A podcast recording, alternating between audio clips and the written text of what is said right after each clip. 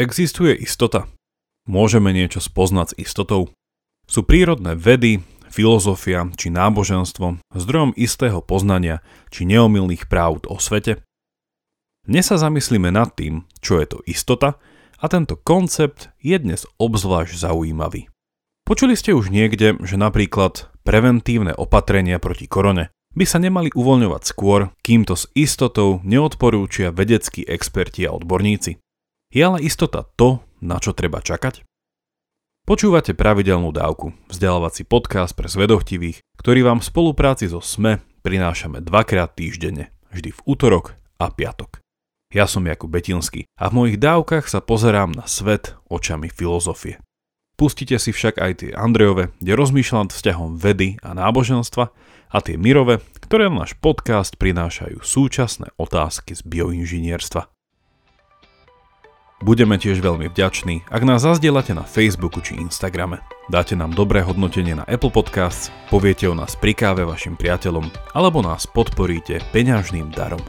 Všetko info na pravidelnadavka.sk, kde sa určite prihláste aj na odber nášho skvelého newslettera. Veľká vďaka, vážime si to.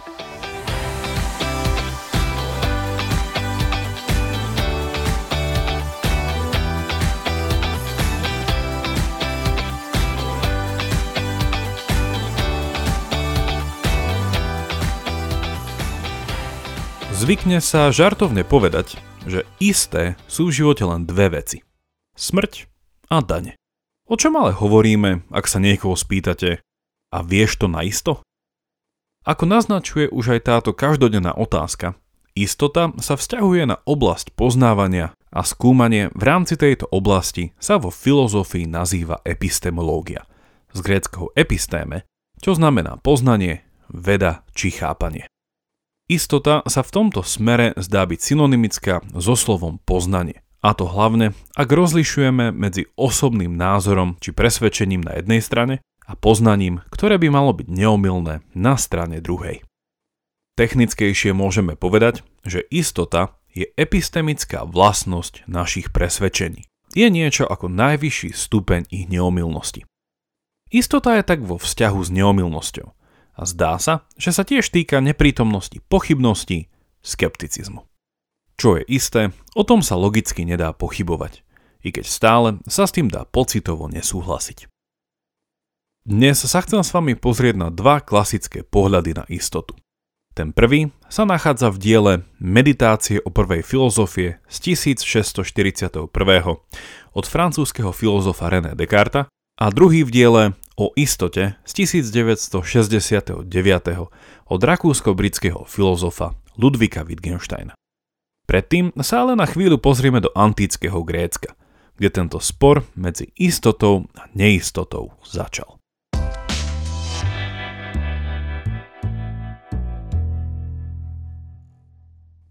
Americký filozof Daniel Robinson v jednej zo svojich prednášok z 1997 hovoril o pôvode filozofie, kde sa spýtal jednu základnú, i keď často prehliadanú otázku.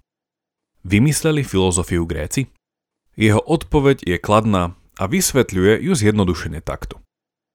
Antické Grécko, nakoľko politeistické, umožnilo istej časti svojich obyvateľov hľadať pôvod sveta, tzv. arche, mimo náboženského presvedčenia. Samozrejme, slova ranných filozofov či protofilozofov sú plné mýtov, ale na rozdiel od vtedajšieho duchovenstva, tieto mýty boli používané do veľkej miery iba metaforicky. Otázka kontextu a doby, v ktorej vznikala filozofia je komplexná a určite si vypočujte 38. a 39. dávku, kde som hĺbšie predstavil Robinsonov argument. Pracujme ale s jeho záverom, ktorým je pozorovanie, že filozofia, vtedy ešte existujúca ruka v ruke s prírodnými vedami, vznikla ako nástroj na poznávanie sveta, ktorý bol konkurentom dovtedajšieho náboženského naratívu. Robinson opisuje tento epistemický súboj ako stred dvoch izmov. Na jednej strane je filozofia a jej skepticizmus a na druhej náboženstvo a jeho dogmatizmus. Samozrejme, Skepticizmus má viacero fóriem, ale v princípe ide o epistemický pohľad, podľa ktorého nie je možné, metaforicky povedané, nájsť Archimedov pevný bod a z neho sa neomilne pozrieť na svet. Inými slovami, istota neexistuje. A teda neexistujú isté, neomilné tvrdenia, na ktorých môžeme bez ďalšieho pochybovania stavať. Opakom skepticizmu je dogmatizmus, ktorý uznáva, či lepšie povedané verí, v isté základné, nespochybniteľné pravdy a východiska. A tie nazýva dogmami. Ako v tejto veci vtipne poznamenal britský spisovateľ G.K. Chesterton, citujem, Špecifickým znakom nášho moderného sveta nie je to, že je voči všetkému skeptický, ale to, že je dogmaticky bez toho, aby o tom vedel. Ak by mal ísť Chesterton na nejaký pochod s transparentom, určite by nám napísal slova Spoznaj svoje dogmy. Z tohto krátkeho historického exkurzu vidíme, že istota bola od samého vzniku filozofie skôr vecou náboženstva. A filozofia, ako aj veda, mala skôr tendenciu rátať s tým, že jej tvrdenia, zistenia či teórie sa môžu míliť a tým pádom byť vylepšené. Toto antické pozorovanie je možné vidieť aj v slovách nedávneho filozofa vedy Karla Popera, podľa ktorého je hlavným znakom vedeckej metódy a skúmania tzv. falsifikácia. Inými slovami, rozdiel medzi vedeckou a pseudovedeckou teóriou je ten, že vedecká teória nie je nikdy dogmatická a je možné prísť hypotézou, ktorá by ju vedela vyvrátiť. Predtým, ako do nášho rozmýšľania o istote pozvem Descartes a Wittgensteina, sumarizujme, čo sme sa doteraz dozvedeli. Poprvé, spor skepticizmu a dogmatizmu je taký starý ako filozofia sama. A po druhé, zdá sa, že istota či neomilné poznanie je skôr náboženským ako filozofickým či vedeckým konceptom. Je tomu ale tak?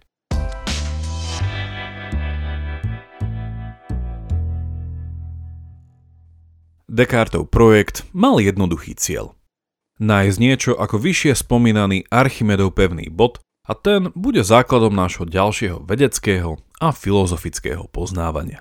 A tento bod našiel vo svojom slávnom cogito ergo sum, keďže aj keby existoval zlomyselný démon, ktorý by mohol Descartes vo všetkých jeho vnemoch a predstavách klamať, stále ho nemôže oklamať v tom, že v samotnom akte pochybovania pochybuje, teda myslí, a že je to on, prvá osoba jednotného čísla, kto myslí a tým pádom nevyhnutne existuje. Ak je Descartov projekt úspešný, nenáboženská, nedogmatická istota v spoznávaní nášho sveta a nás samých v ňom existuje. Ako ale jeho argument pokračuje ďalej? Descartes v tretej meditácii neskôr hovorí, že schopnosť akéhokoľvek poznania je závislá od poznania toho, že existuje dobrý boh, ktorý by nás nikdy neklamal. Inak by mal démon stále navrh. Nehybe sa ale Descartes v začarovanom kruhu? Istota cogita erga sum je závislá od toho, že najprv viem, že existuje boh, ktorý neklame – ale toto prvotné poznanie existencie takéhoto boha je možné iba vtedy, ak je cogito ergo sum pravdivé a môžem dôverovať môjim vlastným vnemom. Inými slovami, funkčnosť nástroja môjho poznávania, môjho cogito, je závislá na Bohu. Ale to, či takýto Boh existuje, viem spoznať iba cez tento nástroj, ktorého funkčnosť neviem vopred overiť.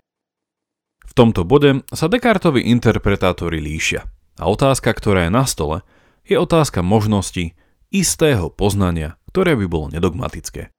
Odpoveď tu ponechám vášmu vlastnému bádaniu.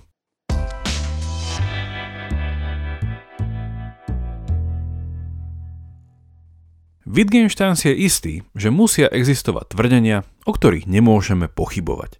A hovorí o nich ako o tzv. pántových tvrdeniach.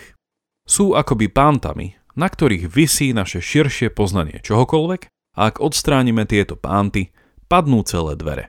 Teda naše celkové chápanie. Od samozrejmých každodenností až po technické náročnosti. Príkladmi sú tu napríklad pántové tvrdenia, že ľudia majú telo, alebo vo veci morálky, že úmyselné zabitie nevinného je zlé za každých okolností. Wittgenstein je tak bojovník proti radikálnemu skepticizmu. Ale môžeme o ňom ako filozofovi povedať, že je dogmatický? Podľa niektorých hovorí Wittgenstein o inom druhu istoty ako Descartes. A jeho istota je tzv. psychologická istota, podľa ktorej sú síce niektoré tvrdenia psychologicky nespochybniteľné, ale stále môžu byť chybné. Takáto istota je preto subjektívna, keďže založená na vnútornom presvedčení jednotlivca o jeho či jej pravde. Jednotlivec sa takejto istoty nie je schopný vzdať. Je toto ale naozaj tá istota, o ktorej píše Wittgenstein, ktorého neskoršie dielo bolo nič iné ako útok na Descartov psychologický projekt? Ako by na túto výhradu o psychologickej istote odpovedal Wittgenstein, podľa ktorého je pántovosť niektorých tvrdení vecov verejnej logiky a nie vnútorného psychologického kogita? Odpoveď tu ponechám opäť na vás. A určite v tejto veci odporúčam knihu môjho školiteľa Andyho Hamiltona, ktorá je rozsiahlým komentárom Wittgensteinovho diela o istote. Toľko na dnes a veľká vďaka za počúvanie. Ak máte ohľadom dnešnej dávky nejaký koment alebo otázku, napíšte mi ju buď cez našu facebookovú stránku alebo e-mailom na jakub zavináč pravidelnadavka.sk Už len pripomínam, že pravidelnú dávku môžete odoberať v podcastových aplikáciách ako Apple Google Podcasts či Spotify.